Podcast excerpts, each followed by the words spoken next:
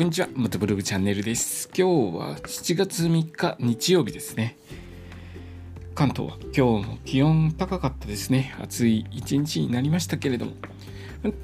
先週に比べるとそんなにむちゃくちゃな暑さではなかったかなという感じもしますけれど、いかがでしたでしょうか。7月最初の日曜日、楽しく過ごせましたでしょうか。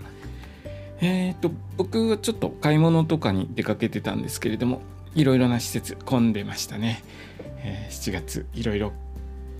7月の最初の日曜日いろいろと買い物とかえー、行楽地行って楽しまれたのではないでしょうか、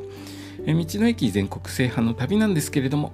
長野県の道の駅を昨日まで下調べしていて、えー、道の駅長野県の道の駅三巻まで下調べしたんですけれどもで今日その続きをやろうと思ってですねえー、関東の道の駅のスタンプブックを見たところあの道の駅三巻以降ですね他のここの周辺だと道の駅女神の里立科とか道の駅ホットパーク朝品、えー、道の駅ヘルシーテラス佐久南とかですねこここの辺はもう僕回ってました。まだ回ってないかなと思ったんですけれども、えー、回ってましたね。なのでえー、一応関東の方の道の駅長野県の道の駅は全部下調べが終了ということになりました。ただですね長野県は関東道の駅連絡会と中部道の駅連絡会で管轄が分かれています。え中部の道の駅連絡会管轄の道の駅は、えー、また他の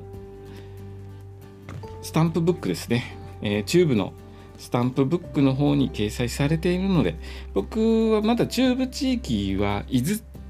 伊豆ですね。伊豆エリアだけしか回っていないので、えーと、次下調べはもう中部地域の方